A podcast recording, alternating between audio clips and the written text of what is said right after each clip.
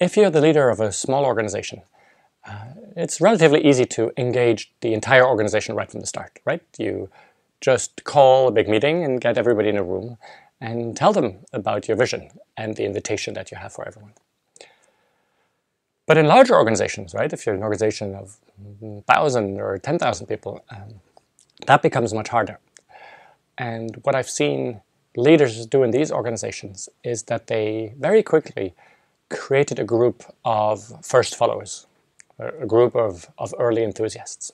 Um, and I, I, almost call this video um, the power of the invitation because I've heard that there's just something incredibly powerful in a leader standing there and, and making a bold invitation um, you know, invitation that comes from a very deep place and you know, sharing with people why this vision is so important for you. And then saying, and I won't be able to do this alone, right? I need you to help me realize this, this vision. Um, and, you know, having such a group of first followers is, is really powerful and, and I believe almost critical um, for a number of reasons having that group that meets regularly um, creates visibility for this effort and creates you know um, continuity for the effort. I think it's also critical that people who are the first ones to take risks and so who will very quickly sort of hit the limits of the systems and push the boundaries um, find peer support and don't feel alone.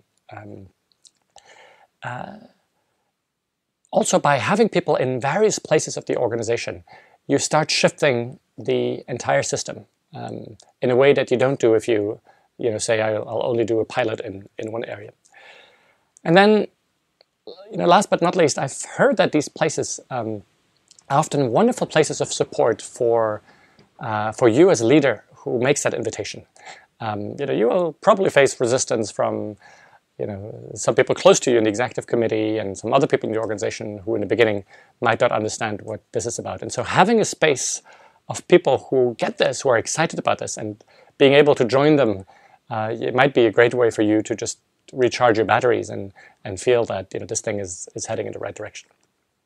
Um, so how do you start such a group? Um, in practice, I think there's two ways. Um, the most logical way to think about it is simply to say, hey, I'll just make an open invitation uh, and then we'll see who shows up, right? And that will be the group of, of first followers. Um, now, if I've heard that that is maybe not such a great idea in, in many organizations. I thought it was really interesting. Um, some people who've done that found that people who joined weren't necessarily the real first followers and enthusiasts. Um, a lot of people went there for political reasons. They said, oh, the CEO is making an invitation that sounds important to him. You know, I, sh I should be there. And so you find yourself with um, a group that, you know, you know, isn't what its title says. And, um, and so most organizations I've, I've heard from, um, you know, there's a leader who in the end, you know, started by inviting a number of people that, you know, she or he felt um, would be people who would really support that effort. Um, and of course, this is, this is tricky because we know that people you believe might support it might not all end up supporting it, and some people who you thought would never join this um, end up becoming the biggest champions. So um, after the initial invitation, the group can start to change and morph and you can ask people, you know, who else should we invite? And then let the group make the invitations. Um,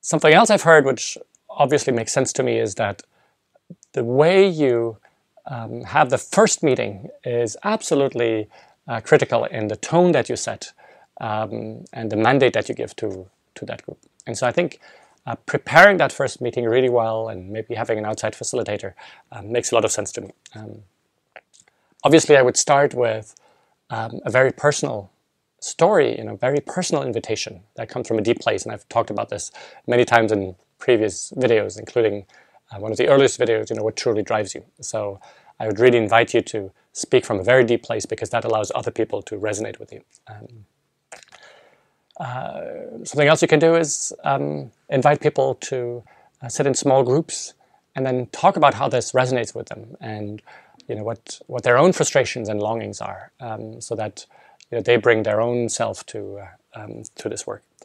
Um, you can do um, quite deep work trying to talk about the underlying assumptions the unspoken assumptions of today's management system, and then talking about some of the new assumptions. And um, I won't say more here because I'll make um, an entire video about this um, soon.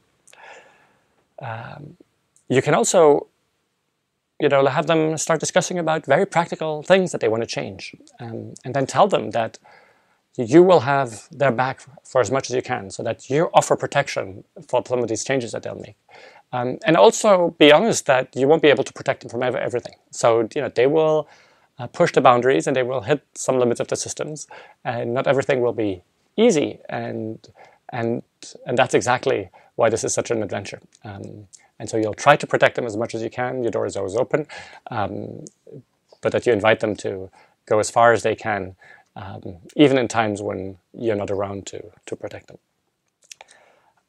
And then last thing I heard, um, which some organizations do, which makes a lot of sense to me, is um, that in that group, you can let this group start self-organizing how they want to go forward.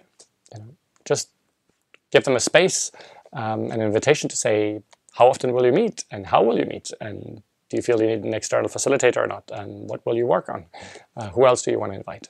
Um, and so give a mandate to that organization to self-organize and and um, if you want to you can ask them to invite you to join them um, but this is now really their their sort of meeting.